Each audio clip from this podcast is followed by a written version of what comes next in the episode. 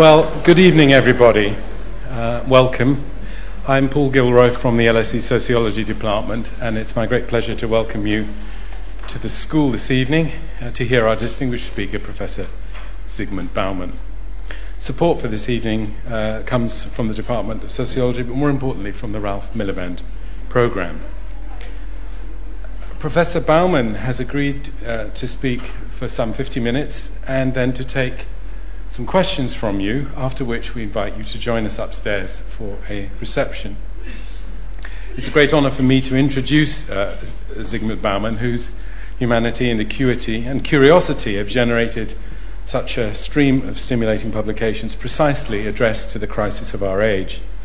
As you know, and as the uh, scale of this evening's uh, attendance uh, testifies, his influence is a, a, global one, and the importance of it, I think, has grown. Has grown as the tribunes of ignorance and docility and complacency have won a hearing for their dubious proposition that the traditions of critical reflection in which Zygmunt Bauman stands have somehow run these days out of steam. Well, as you will see and hear, nothing is further from the truth.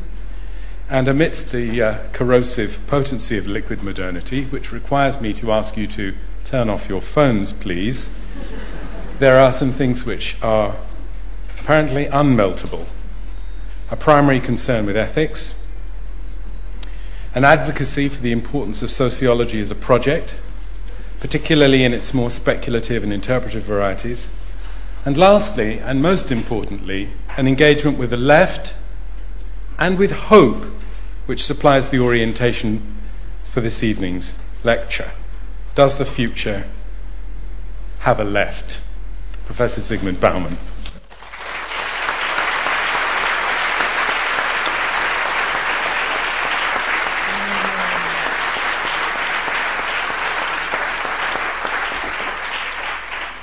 I will give it only 50 minutes, so please don't disturb me.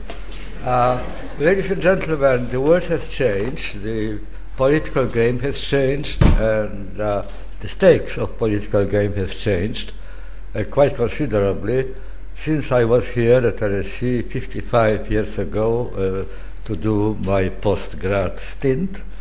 And when I first met Ralph Miliband, who, fortunately for me, became my dearest friend uh, for many, many years to come. My dearest friend, and as well, Ralph Miliband, the great political thinker of the 20th century. I said that uh, the world has changed, the game, political game has changed, and the stake of the game has ch- have changed. Uh, if I uh, offered such a uh, topic for discussion 55 years ago, which I am offering now, has future left. I would say, I, uh, well, I don't believe I would give such a, it will occur to me uh, to give such a topic. But uh, if I did, just in case, uh, I suppose that if uh, I answer to this question negatively, uh, everybody, well, you probably, sitting, your predecessor sitting in this room, would say Bauman is an optimist. If I, if I said no to this question, they would say, oh, Bauman is a pessimist. Why? Because uh, at that time, most of the people here at LSE were quite convinced that uh, introduction of the good society is just around the corner, one way or the other, through revolution or reform. There was a difference of opinion, but nevertheless, we are very close. Future, if there is a future separating socialist idea, left-wing idea from implementation, it's a short future. Um, and if I said that yes, future has a left, that means, oh, wow, so much work still to be done. We haven't done, we haven't started yet uh, seriously. Well, uh, the sign of the world changing is that uh, your probably opinion of my yes or no answer would be exactly the opposite today. Uh, if I said that uh, the future has no, uh, that future has no left, would say, oh yes, yes. unfortunately, he is pessimistic, but maybe right.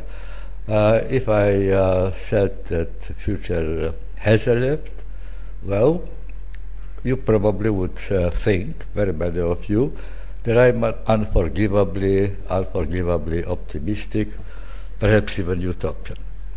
Well, that's uh, just to put in the historical perspective what I am going to say now. And what I'm going to say now is that I don't, in my long life, uh, remember such a uh, depth to which uh, the left representing, left self-defining political movements, political parties descended.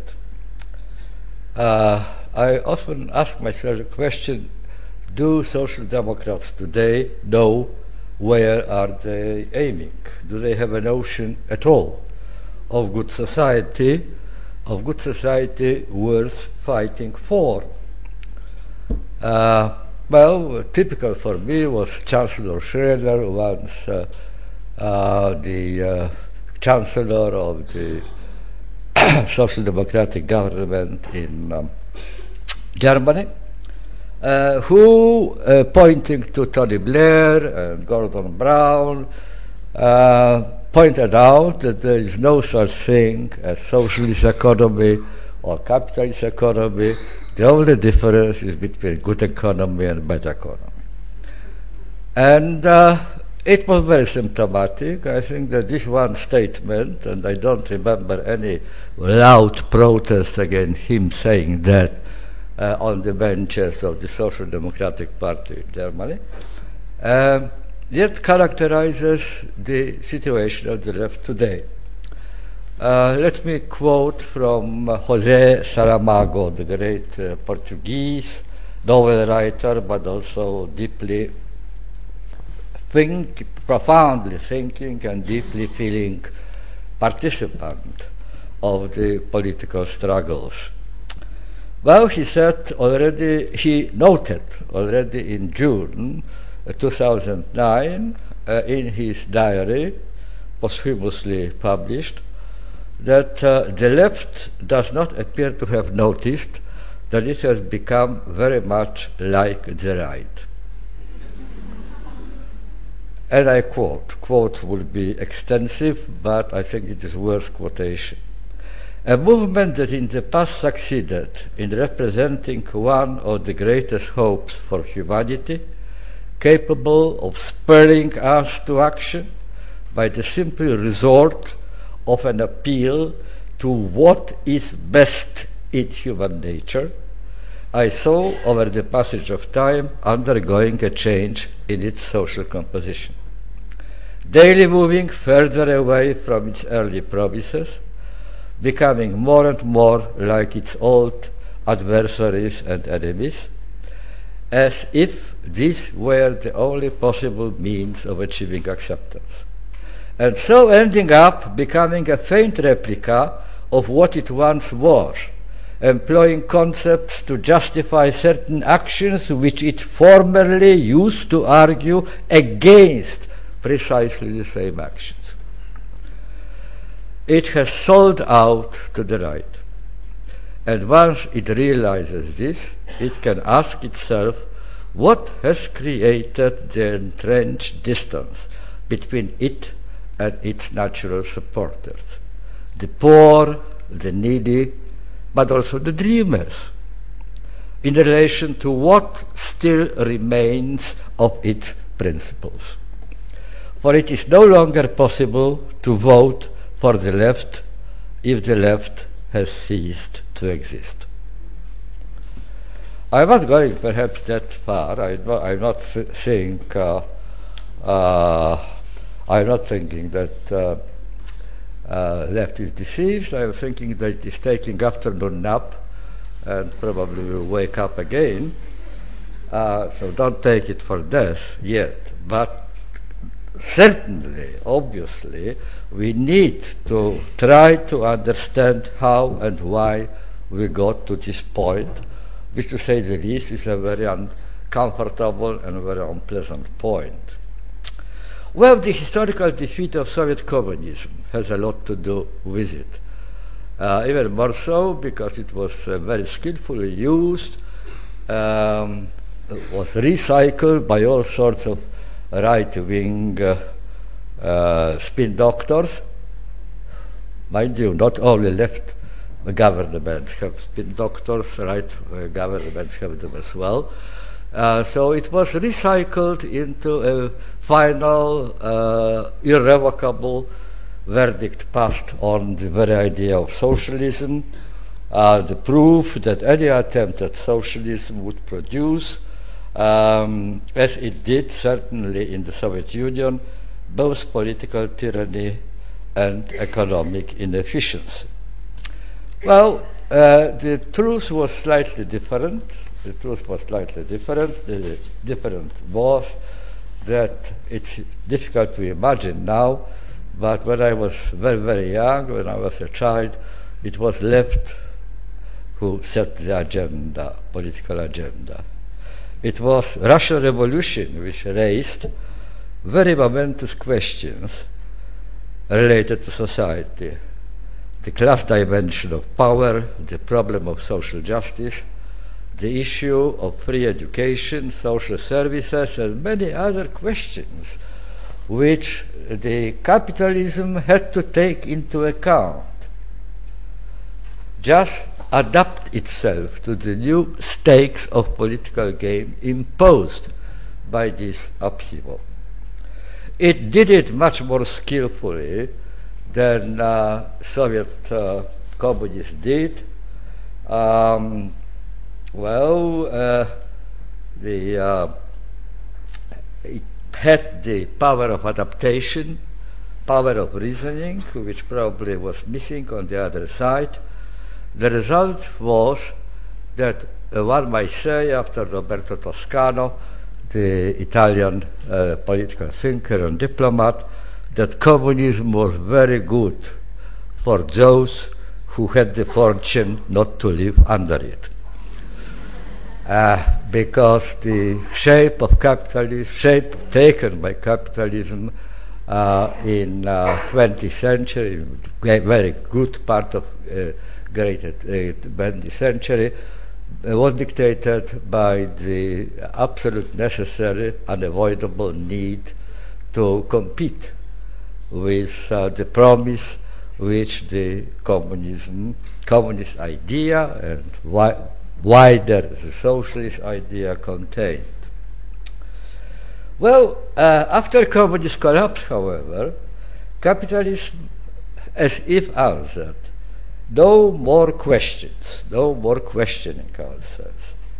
And I would say that it went back to the ungenerated, un, uh, core contesting the legitimacy of social dimensions of uh, political power and even of politics as an autonomous dimension and went back to the idolatric and single minded worship of the bottom line of money, seen as a goal instead of a tool for guaranteeing a humane and full life for the majority of the people.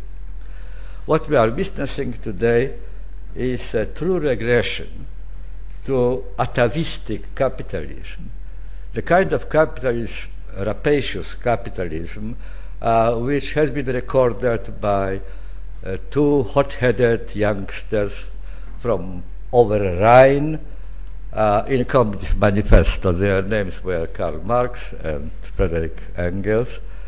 And it's amazing. Try to read again today Communist Manifesto after all these years and it doesn't read any longer as a, some sort of an abstract, fantastic uh, ideological statement. Uh, it see, reads today, again, after a long, long interruption, as an extremely punctual and convincing portrayal of the world at the end of the first decade of the 21st century. That came really as a surprise um, we are as if back to the square one. The problem, however, is that the position occupied by the left so far is assaulted on both sides. On one side, I just mentioned, which uh, the stakes of the game have been raised considerably.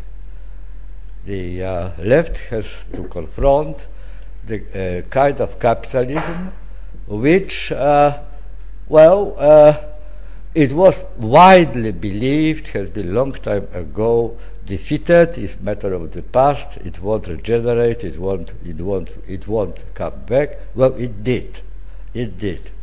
The scale of human misery, the scale of inequality, the scale of human humiliation, and the uh, mm, scale to which uh, the distaste of uh, community, nation state, to take care of uh, their indolent, of their impoverished, uh, of their unable to act in this uh, competitive society, now reached a very, very low level. Uh, but on the other side, what has happened, uh, the political, sorry, social structures social morphology, social tissue, so to speak, which naturally and massively produced solidarity of the oppressed. Now, this uh, natural environment of the old left has been during the uh, political and social development of the last 50, 60 years completely, uh, almost completely dismantled. Um, Władysław uh, Inozemtsev, I recommend it to your attention if you didn't come across him yet. Uh, he is presently, in my view, uh, probably the most uh, outstanding political thinker in Russia. Now, he uh, produced an article analyzing the, uh, the end of the great idea, that was the title, uh, in which he says that um, uh, uh, that uh, the first of all the working class, the natural constituency of the left, for something like 150 or even more years, industrial working class fighting for the uh, vindication of injustices it suffered has shrunk to the marginal position in Western society, repeating the same process which was passed by the agricultural labor 100 years before. The other thing is that the sharpest and uh, the most offensively the, the sharpest and the most spectacular social inequalities characteristic for contemporary Western societies are not longer are no longer those between capital and, capital and labor. And the most offensively gigantic fortunes are no longer fruits of the factory based exploitation of labor, which makes, uh, on the one hand, the case of uh, the left well, theoretically speaking, much weaker. On the other hand, the chances of mobilization, of recasting the aggregate of diffuse, individualized, lonely sufferers into a united political forces, the chances of solidarity uh, became much, much smaller than once were, and uh, according to some symptoms, may uh, disappear altogether. That's two points which have changed in the social basis of the left and which explain, I think, much more than the collapse of the uh, Soviet communist system, uh, um, diminished uh, its range of options, range of possibilities. The third one, ladies and gentlemen, uh, thing which happened um, apart from the two I, I, have spoken about moment ago, uh, was that um, solidarity was a phenomenon endemic to now bygone society of producers, to the society where uh, people, individuals, were invoked primarily as future workers and industrial workers, and uh, in this role have been treated and in this role have been groomed to participation in social life. They were uh, naturally, in a power assisted way, so to speak, condensed uh, in the same uh, geographical, topographical space. Uh, they lived in the same town, next to the uh, mine, next to the dock, next to the factory. Uh, they were collected in great masses uh, under the same roof in massive modern industrial factories.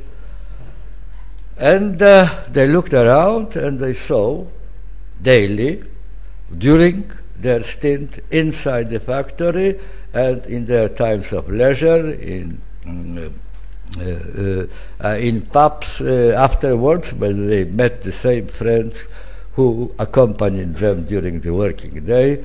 they looked around and they saw that, well, my suffering has not suffered by myself alone. We are all in the same plight. By uniting uh, uh, forces, by standing shoulder to shoulder, we can perhaps change the rules of the game a little bit to our advantage. Uh, now we are living, ladies and gentlemen, in a society of consumers, not a society of pr producers. Uh, the riches are made in the process of selling, uh, the riches are made in the process of seducing, not normative regulation, not surveillance, not forcing to work uh, under the rhythm imposed by, uh, uh, by designed moves and measured time, but through the process of, of sed seduction of the future consumers. We are all cast into position of consumers. We are asked to establish, to reassert, to assert ourselves in society, to establish our identity and position in society through selecting among enticing offers of consumers' styles. Uh, that new casting overshadows all class differences. As consumers, we are all asked, we are all addressed by the same kind of commercial uh, texts, uh, by the same uh, mm, PO initiatives, and nothing is dividing us from this point of view apart from the content of our wallet and the content of our, uh, well, if you have them, the number of, uh, if you have them, uh, credit card.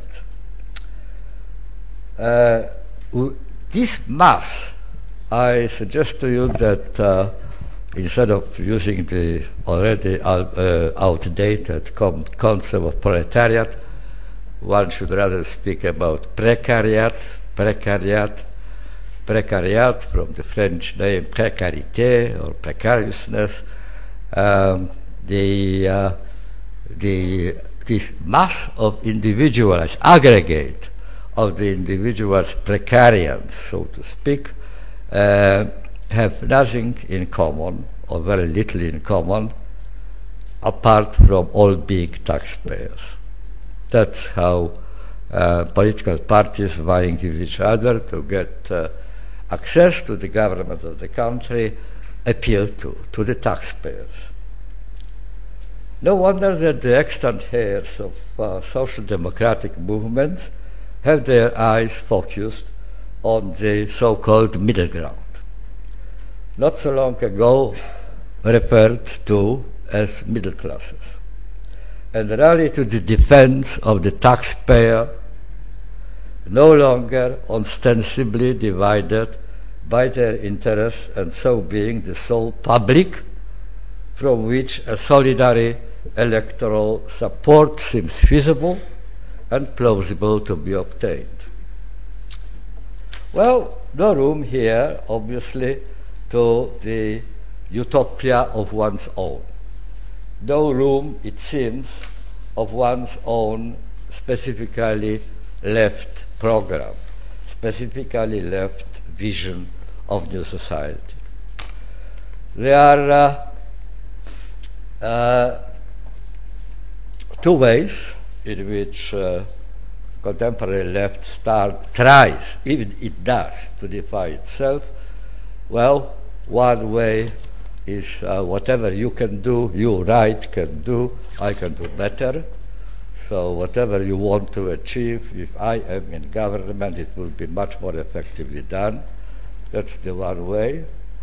The other way is uh, collect all sorts of discriminated, discriminated against people, people in oppression, people suffering for one reason, reason or another, and trying uh, to compose out of that a so-called rainbow coalition, which was very fashionable uh, slogan, still two or three years ago, now I think beginning to be forgotten.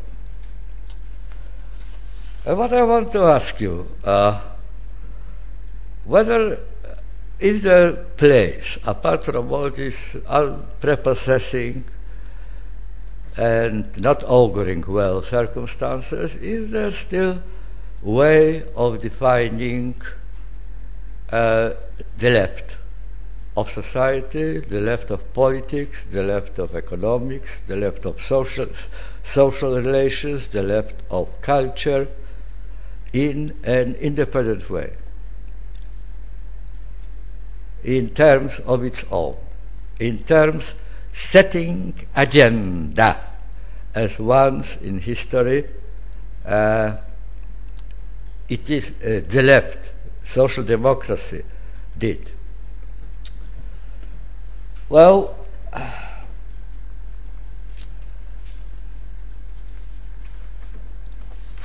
I think that uh, there are two ways in which it can be done.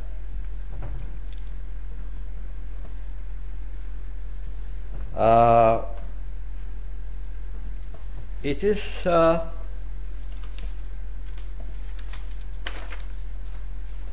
the both ways are leading towards uh, what I would like to call a self-assertive left. A left that instead of apologizing for its opposition to the dominant opinion, to the demand that opinion justifies, and so the realities it represents, strives to create or protect, to be tested against the values which is which it, the left, holds as non-negotiable.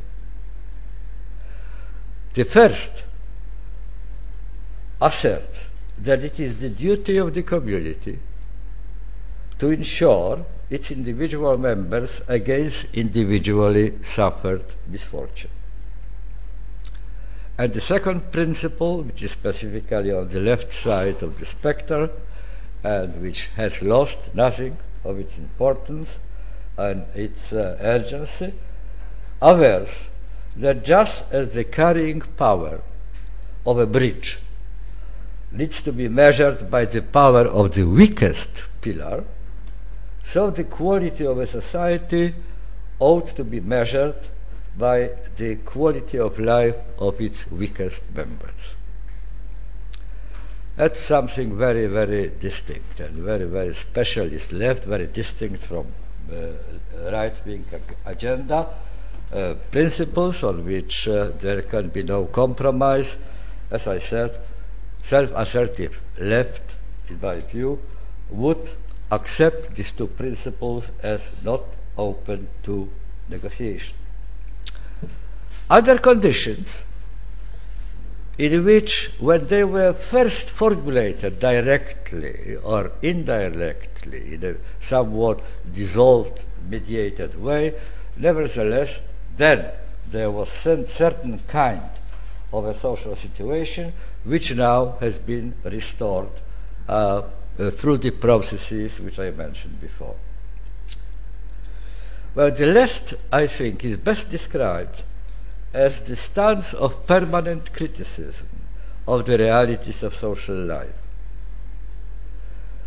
of social life that stops of the values they profess and promise to serve. The left is not committed to any specific model of human togetherness.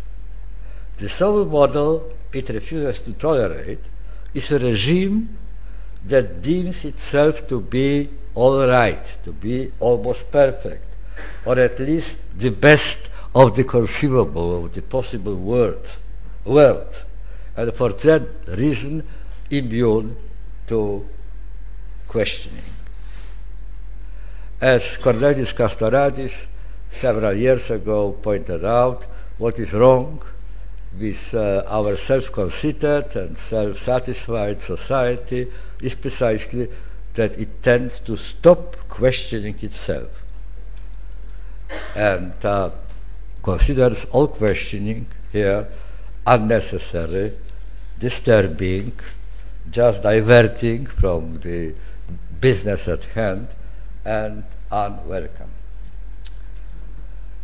Well, the left also, I suggest to ladies and gentlemen, uh, stands for awareness that the job of making the world more hospitable to human dignity, dignity of all humans, remains unfinished.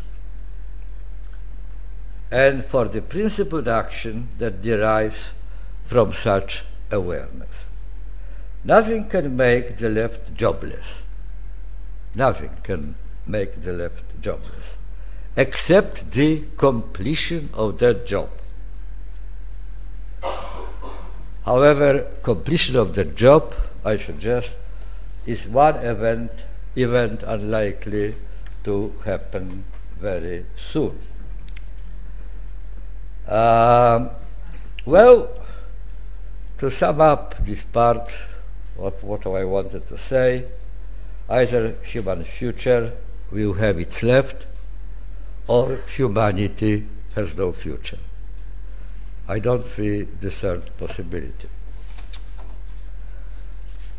The world which stopped criticizing itself, which stopped uh, being aware of the degree of its injustice, of its inequality, of the amount of suffering, uh, well, has not much future.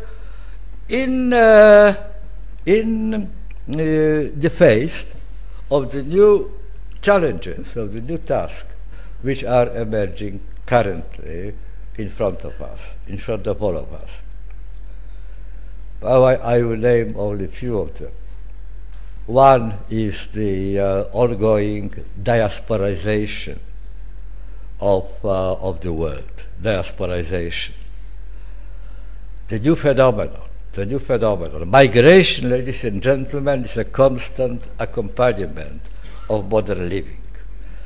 Because mo- modern way of life is a big, big uh, factory of redundant people.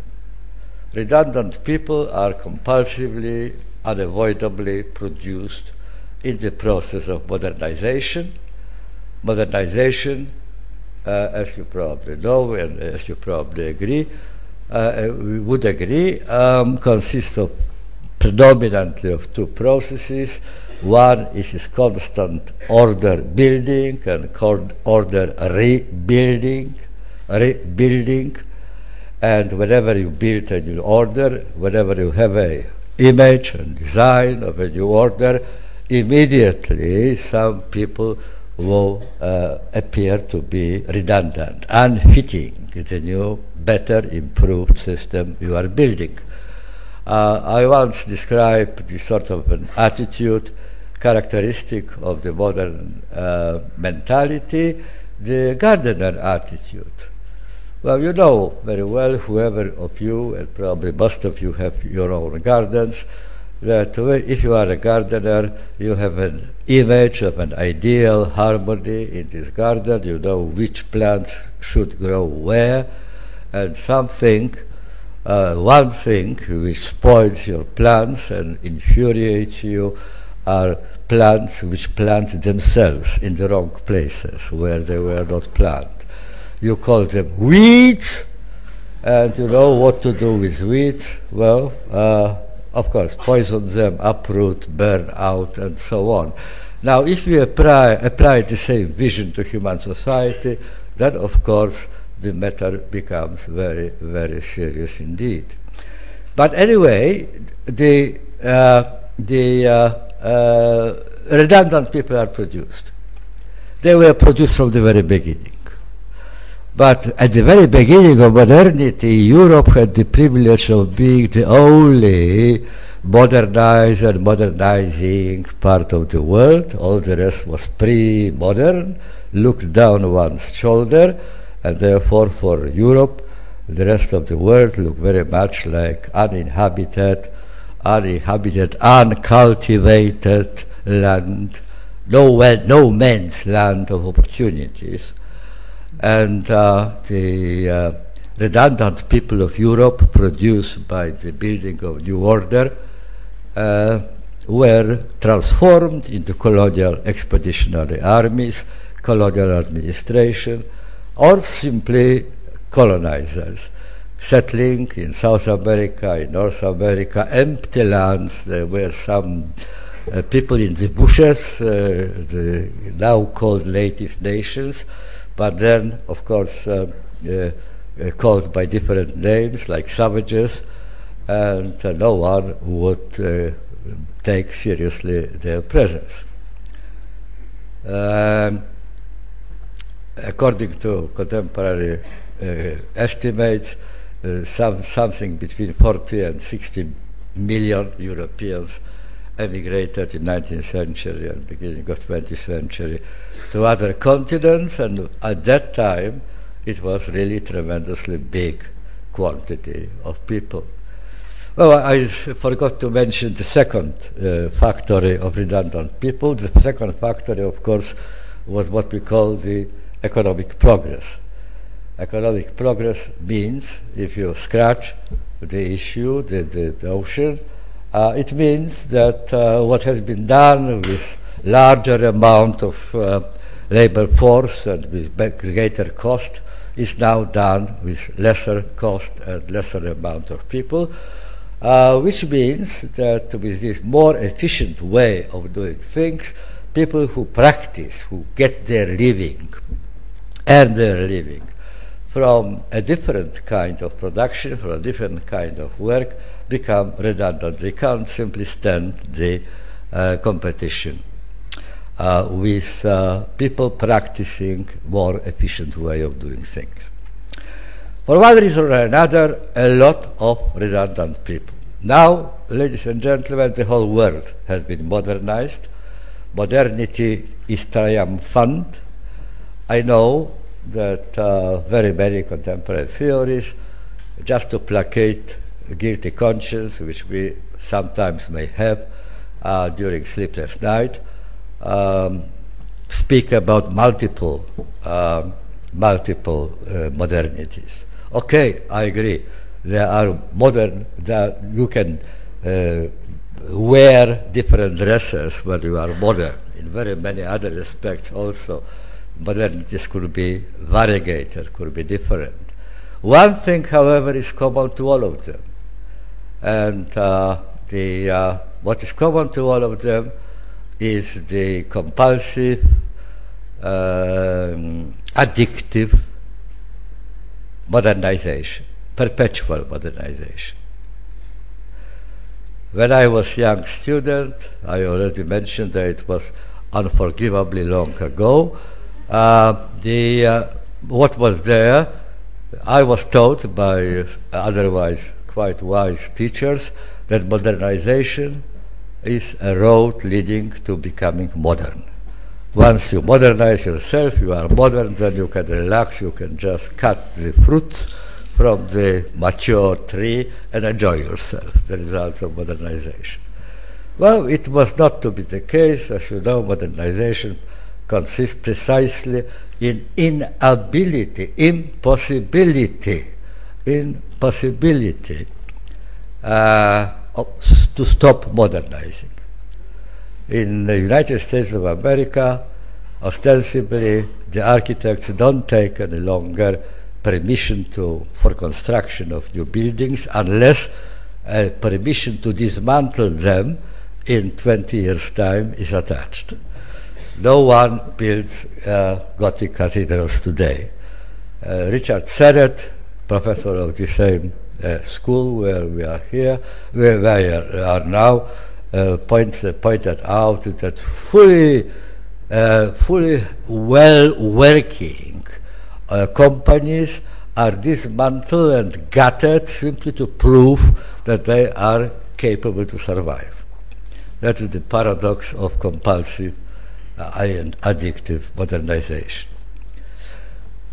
Which means that if modernity triumph, is triumphant, then the whole planet is at the moment modernizing.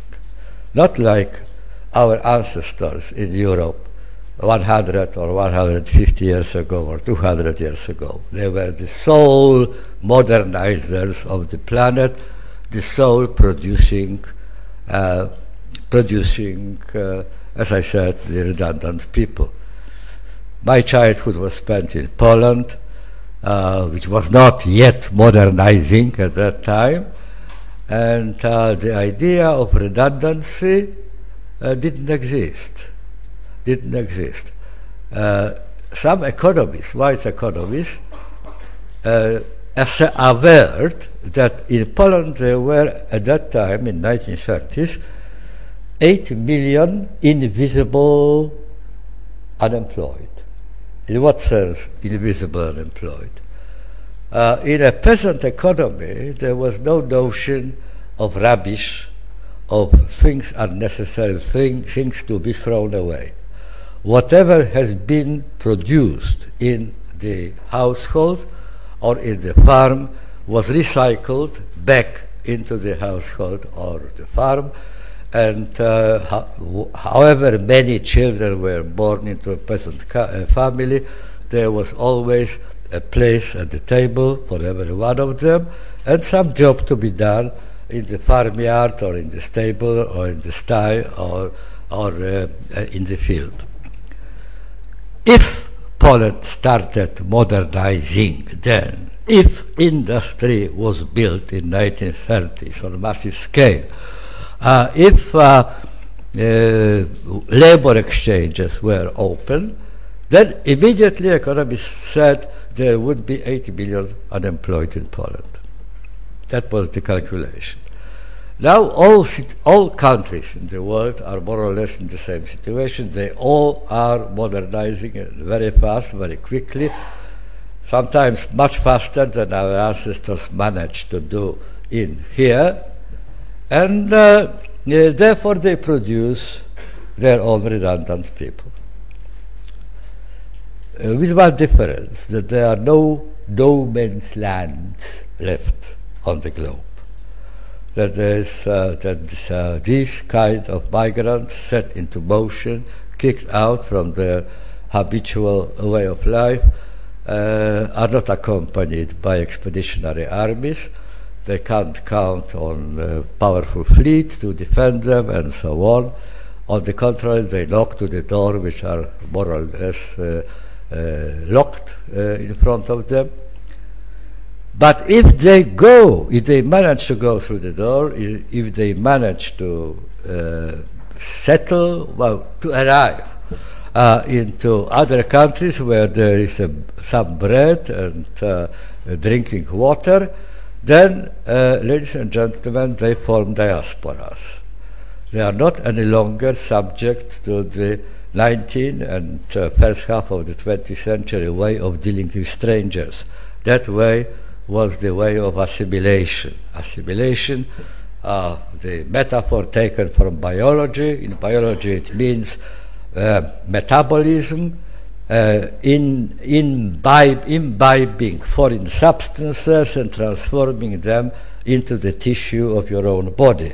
That's how you assimilate these substances. Now, the same, when applied to uh, human relations, it means doing the same with the newcomers, with the strangers, which uh, came uh, to uh, be your next door neighbors and live here. But with the one dominant strategy of treating the strangers, which was assimilation, the idea of the need of developing some sort of a skill, some sort of knowledge, some sort of procedure, methodology of living with this difference permanently, such idea did not occur because the presence of strangers, presence of difference, was assumed to be a temporary irritant. Now they are strangers, but sooner or later, or rather sooner than later, they will become like their other selves, other parts of our body. The era of assimilation is over, ladies and gentlemen. And if you follow what's, uh, uh, what's happened to guest Arbeiter in Germany, for example, which came uh, mostly from Turkey, uh, you will see the uh, realization now. That's why Chancellor Angela Merkel, Merkel famously said that multiculti doesn't work because Turks want to be at the same time loyal citizens of Germany, which they are, and Turks. Something which, uh, uh, you know, 100 years ago would be unthinkable, today is quite a normal demand. There is no difference, no contradiction, no opposition between being good Germans and at the same time retaining uh, their own Turkish identity. I don't know uh, whether to believe it or not, but I read somewhere from some social uh, researchers that here in London, uh, allegedly uh, uh, next to each other live about 70 different diasporas. That in fact, uh, London is archipelago of diasporas, diasporas of all sorts of ethnic, religious, linguistic, cultural uh, character, but diasporas. Diasporas which, while being inserted and in, uh, incorporated and interacting with the greater society, want to retain their own difference, their own separate identity, and manage to do just that. Of course, that creates a lot of social tensions and that creates also a lot of capital for all sorts of fundamentalist, populist, right-wing um, political movements.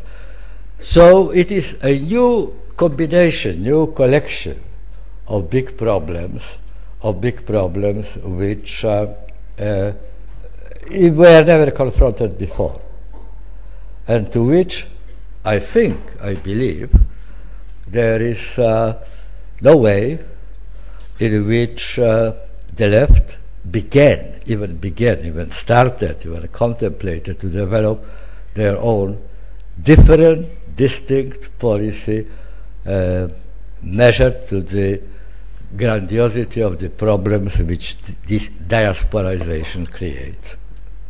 That's one, one uh, uh, example of new challenges. Another example is the question of sustainability of the planet.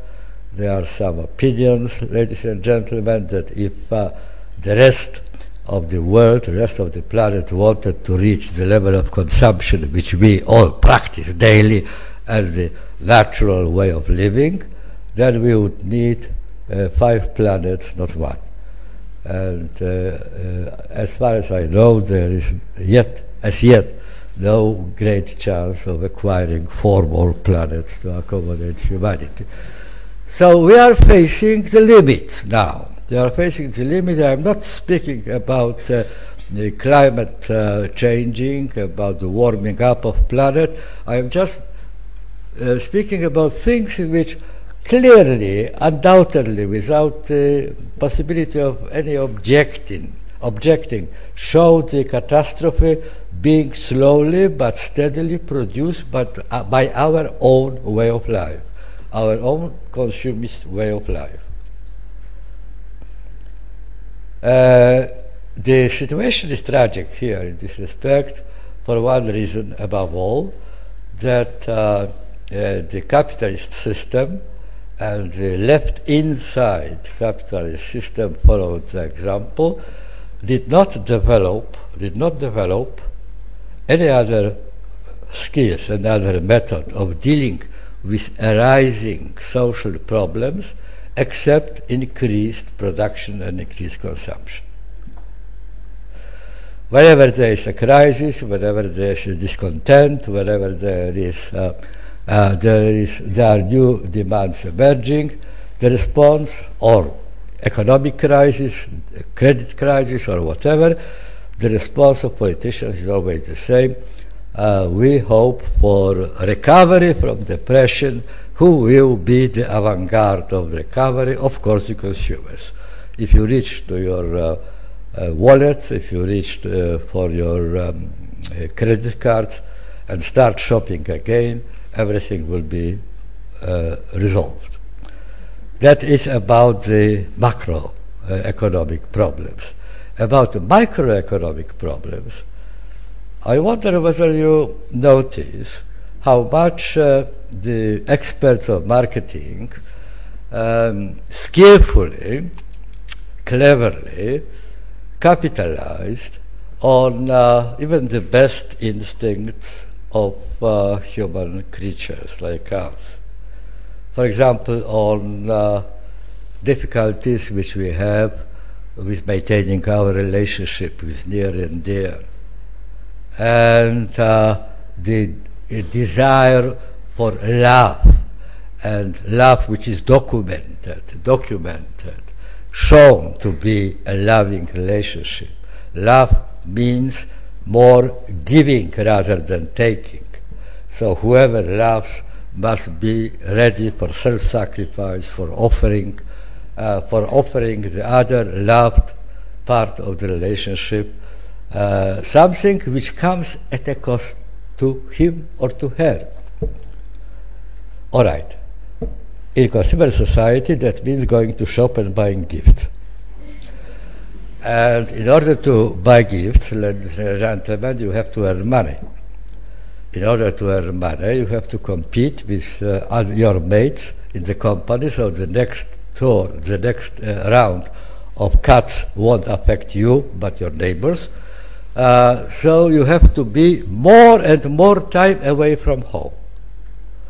So what's happening to your self-sacrifice? You can't spend time with your child who wants your help in doing homework, who just wants, you know, to be huddled or who wants to you to listen to the awful adventure he had today in the schools and so on. He cannot, uh, he can't be, he can't be, uh, um, he can't uh, show uh, properly the love, his love or her love uh, in to the partner in marriage because she or he want him or her to listen uh, to the problems, very serious problems, very important problems, which were presumed to be shared by both, but which are not. Well, uh, the uh, uh result is, ladies and gentlemen, that uh, uh, if GNP does not grow, if there is so-called zero growth, there is a panic in the country. What does it mean, GNP? Ladies and gentlemen, GNP is measured by the amount of money changing hands. In other words, by the intensity of shopping activity, selling and buying activity.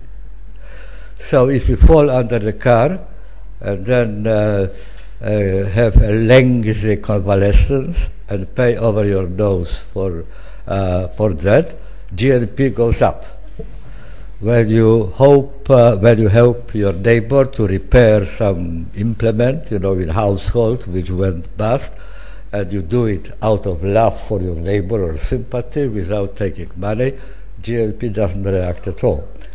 So uh, it is, you know, combined effort of GNP on one side and the uh, pressure of the markets on the other, uh, which result in uh, the prospect of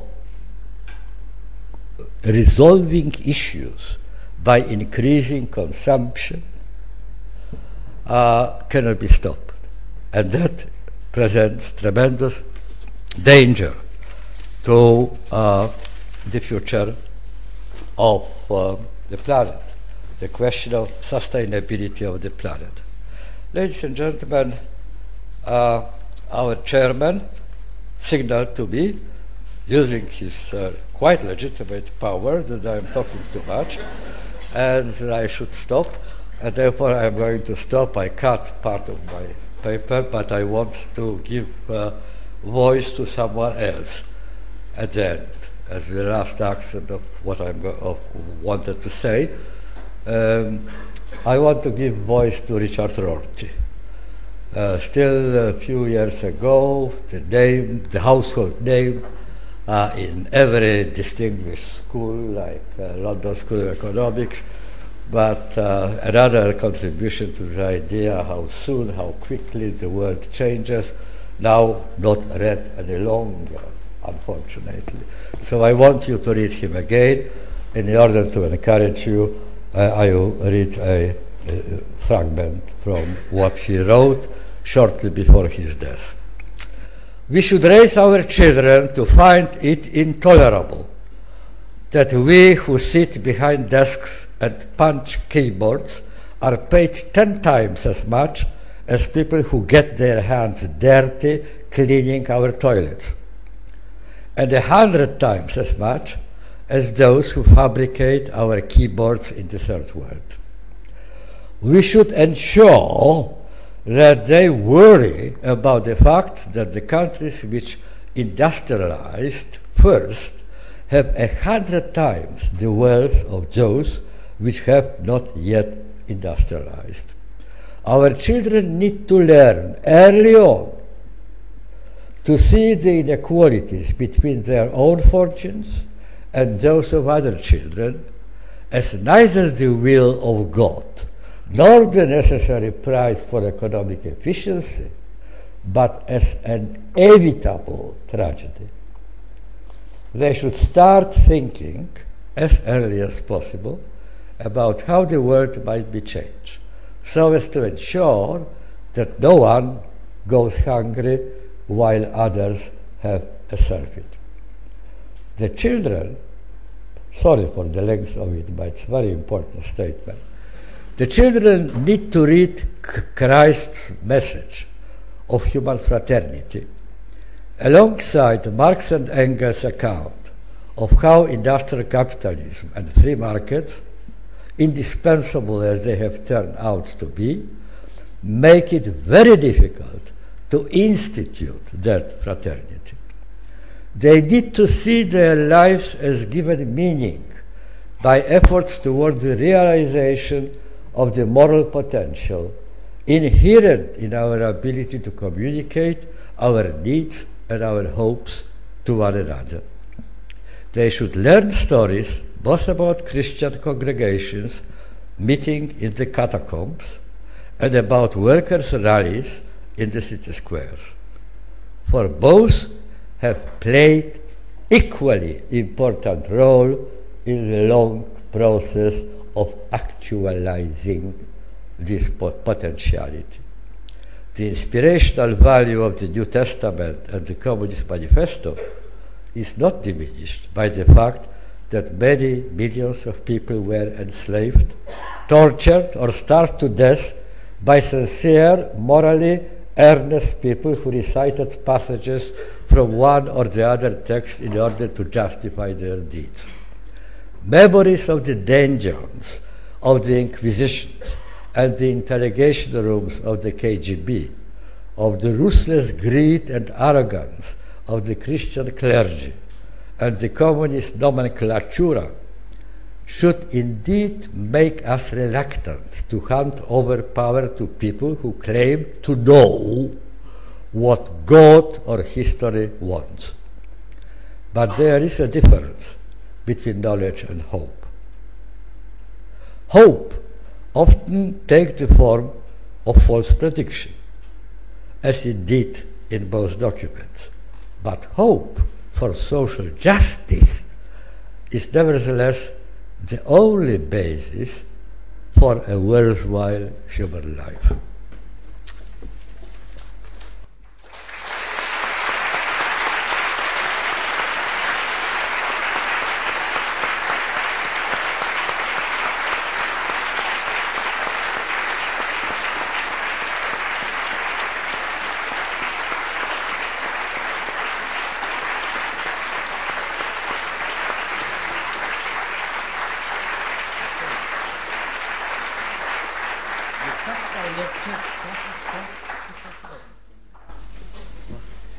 Right. Um, well, we have some time for some questions. May I ask you, please, uh, to identify yourselves clearly, and the microphone will come to you. I may also ask you to try to be disciplined in your question so that it doesn't um, end up being longer than the answer that you uh, anticipate receiving. We can start there at the back in the centre. I'm doing social science and psychology, and I'm in my third year. Um, this is my second degree. I've got a master's as well.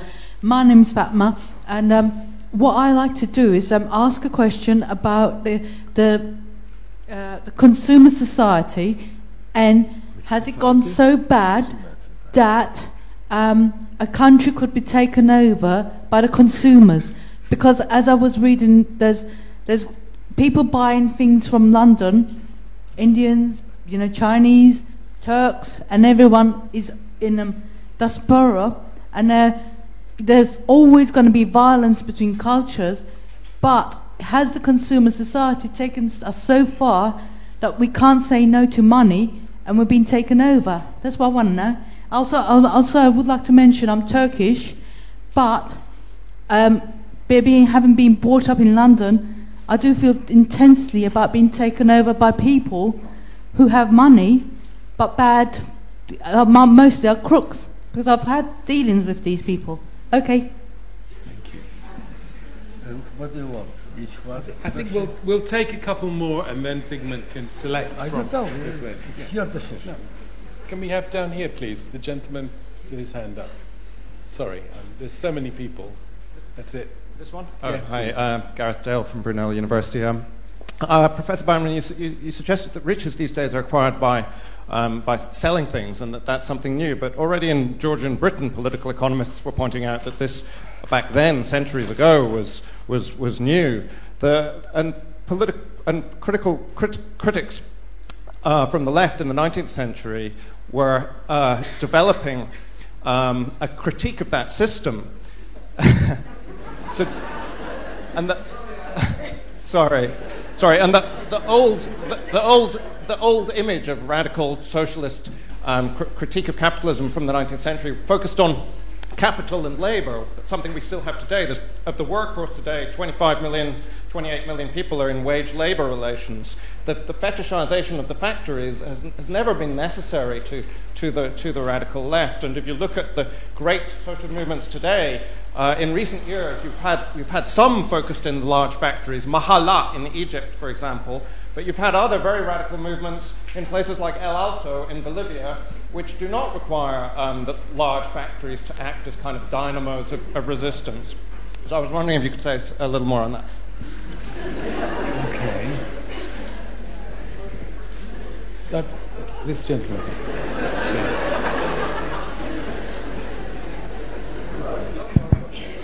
Go on, please. Yeah. Uh, Mr. Bauman, I have a question um, about the financial crisis.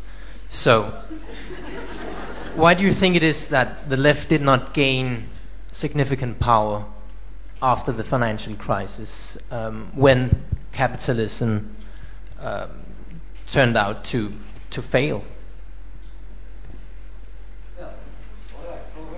Yes, come back and, and uh, answer from here. Because I will start answering the questions.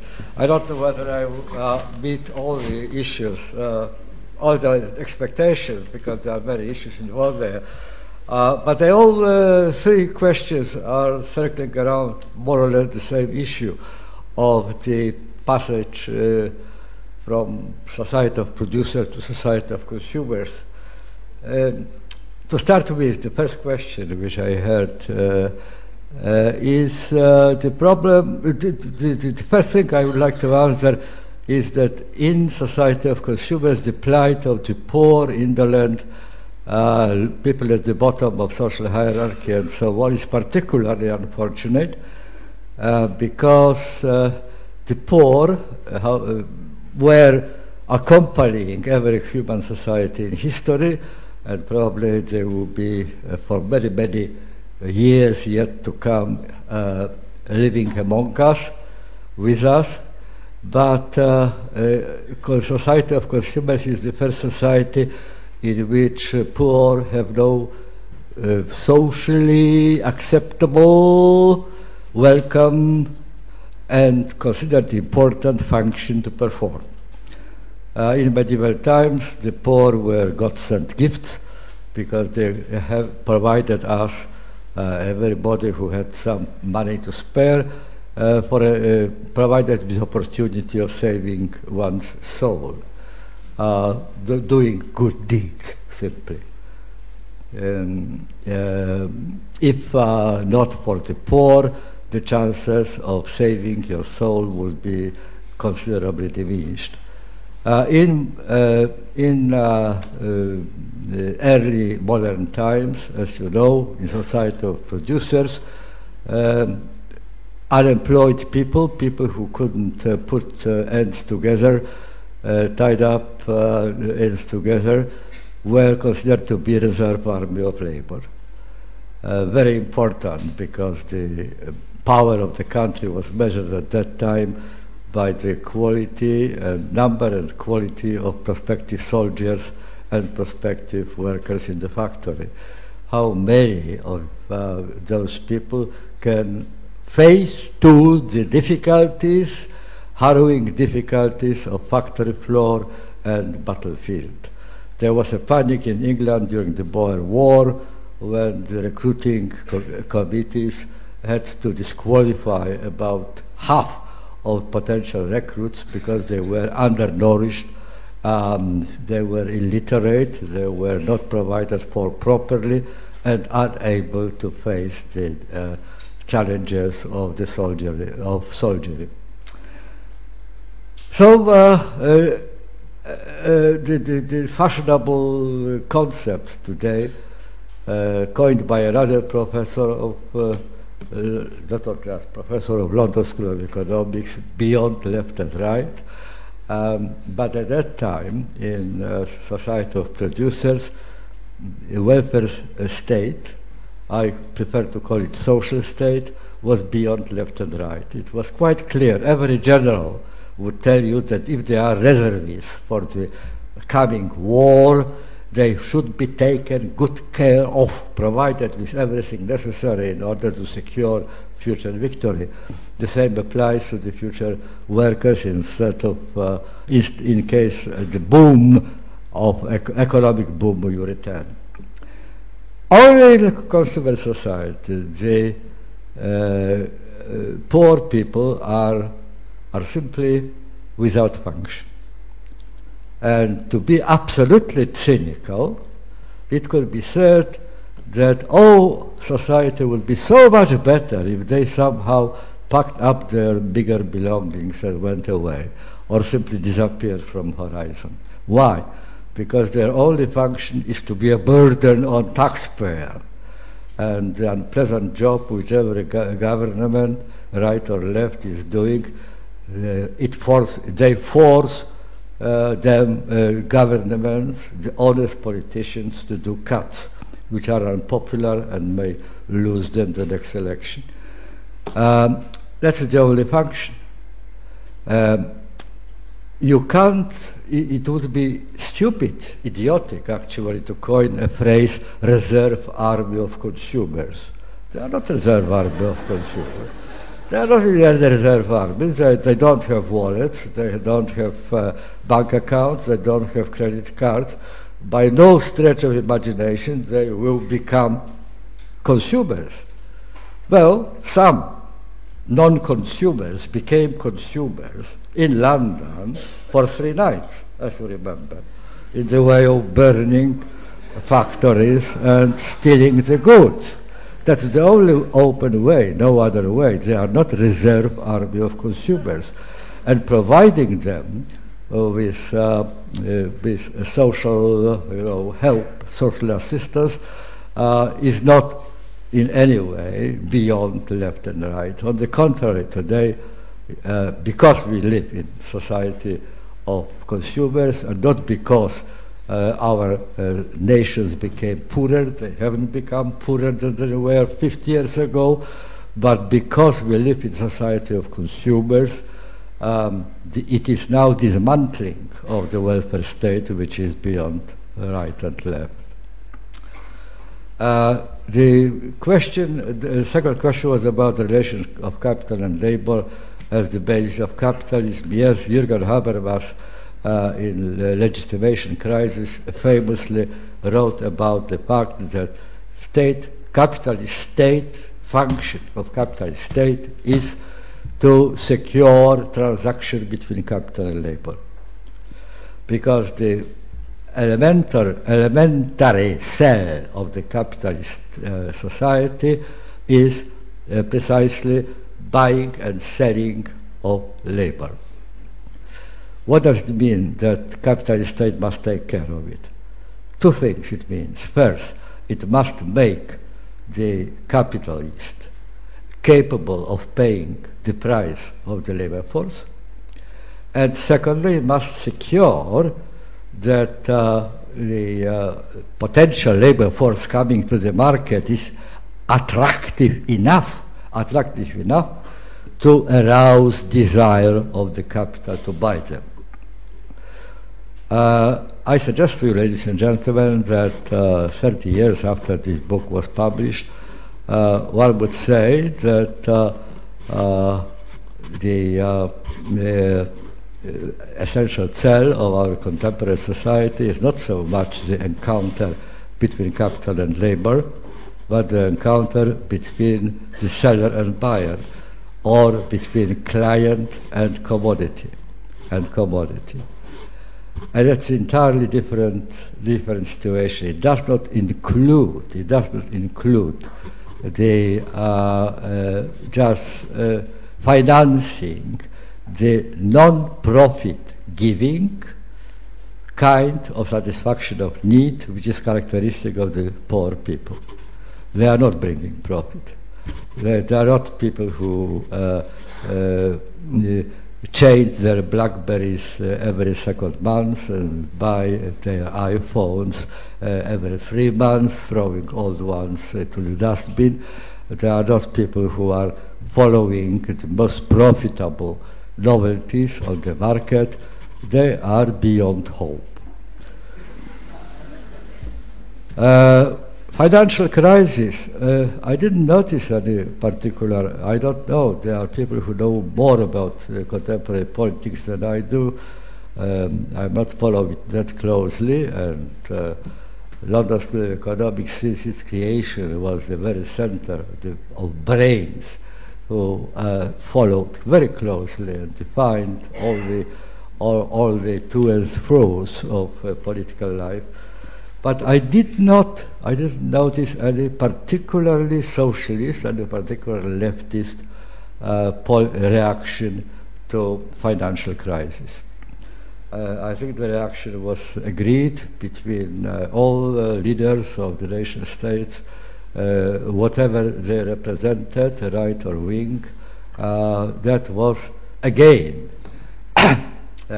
if I want, uh, wants to make a joke, an issue beyond left and right. The reaction was similar, and the reaction was recapitalize the instruments of disaster. Banks, by common agreement, created their uh, uh, unbelievable greed uh, the uh, new category of population, people above their ears in debt. They considered that people who are not living on credit, who try to make their means meet, are completely useless from the banking point of view. They don't bring any profit, really. Only if you, if you took your loan and if you pay interest regularly, month by month, then you are of uh, you are a good citizen. You are of any use for the system which uh, keeps society alive. So uh, uh, obviously it had to happen. Rosa Luxemburg, uh, long, long, long ago, uh, noticed already that capitalist survives by incorporating new virgin lands and subjecting them to cultivation but the extra surplus value which the cultivation of virgin, uncultivated so far lands brings have limit, natural limit. Uh, there is a, in economics, there is a law of diminishing returns, so at some point you can't go any further. Now, in the United States of America, everybody who could and everybody who couldn't got their mortgage loan and bought their property, and there was no more virgin land left. Then there was collapse. The reaction of the government to recapitalize the banks. What does it mean? Think about it. It simply means that previously people brought income to bank because they were enticed by, by, by, by commercial announcements we are a bank which likes to say yes. And uh, you remember this uh, advertisements. Um, we are the smiling bank. Uh, remember the amount of letters which, was, which were delivered every day to your mailbox uh, offering you a new credit card to abolish your debt accumulate your debt, which you had on 20 other uh, credit cards, on this one, so it will be easier to persecute you in case you don't pay. Uh, well, uh, that was the ultimate cause of the crisis, of the, of the credit collapse. And the reaction to it was uh, once people stopped bringing money on their own will to fill the banking coffers, we will do it through coercion, state coercion, by taxes. Do you know that these financial banks already taxed your grandchildren, probably, who knows, perhaps your great grandchildren? We uh, are above our ears in debt, and it is our uh, uh, offspring which you have to pay the price. Offspring, I am saying offspring because I'm thinking about myself. I'm very old, I won't uh, be paying my taxes very long to come. But uh, as I look around, it will be the life full of taxation due, due to the short consumer orgy so tragically completed. If we are disciplined, we've got time for one more round of questions. Can you start here in the front row, please? Uh, yes, um, uh, uh, uh, Rebecca Karl, NY, New York University professor of modern Chinese history. Um, I wanted to ask about your notion of the left. Is the left is the task of the left still the seizure of state power? If capital is now transnational, what is the notion of the left that is commensurate to that transnational notion? Well, I'm very grateful that you are. Oh, good. Do you want to answer that one? I am very grateful that you have raised this question because that was exactly what I wanted to speak about when the powerful chairman cut me out. uh, that's, that's another problem, tremendous, a new, another new challenge which is confronting the left all over the world. Uh, uh, the challenge which very briefly I would, descri- I would characterize as the coming separation and divorce between power and politics. Uh, that's a problem. What is power? Power is ability to do things. What is politics? Politics, in the, the, the shortest abbreviation, really, politics means the ability to decide which things ought to be done.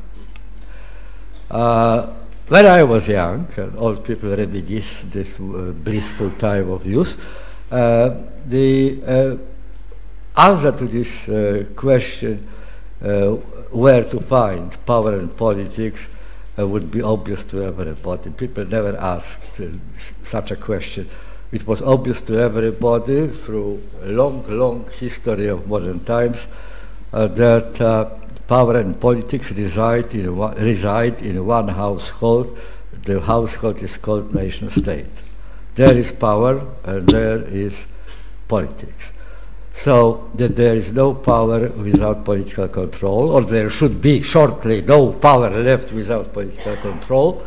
On the other hand, uh, politics, once decided what things ought to be done, is able to do them. Ladies and gentlemen, we live now through the period of uh, crisis of agency. Now, uh, I believe that uh, uh, the major issue today, it is an important issue, but not the most important, most difficult issue to answer, uh, is the uh, question what is to be done. I think we can relatively, with a, easily, with due application of goodwill, come to the conclusion what is to be done to save us from approaching catastrophe. What is really impossible to answer today is who is going to do it. Who is going to do it simply because of the divorce between power and politics.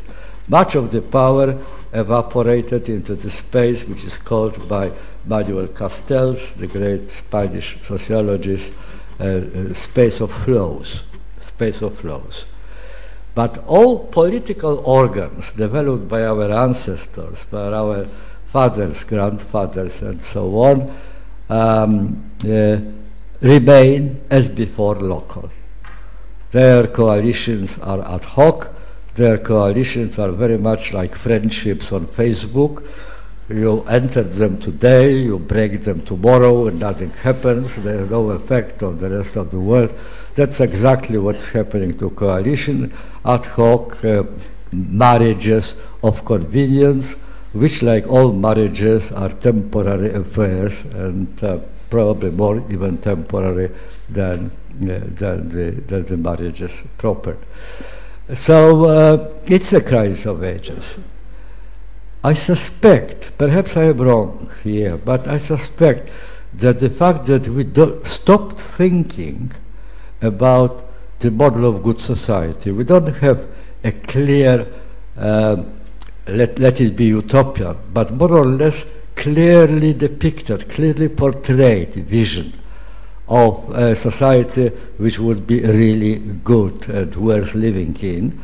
the fact that we stopped thinking about that comes from the daily repeated, daily repeated spectacle of impotence of nation state.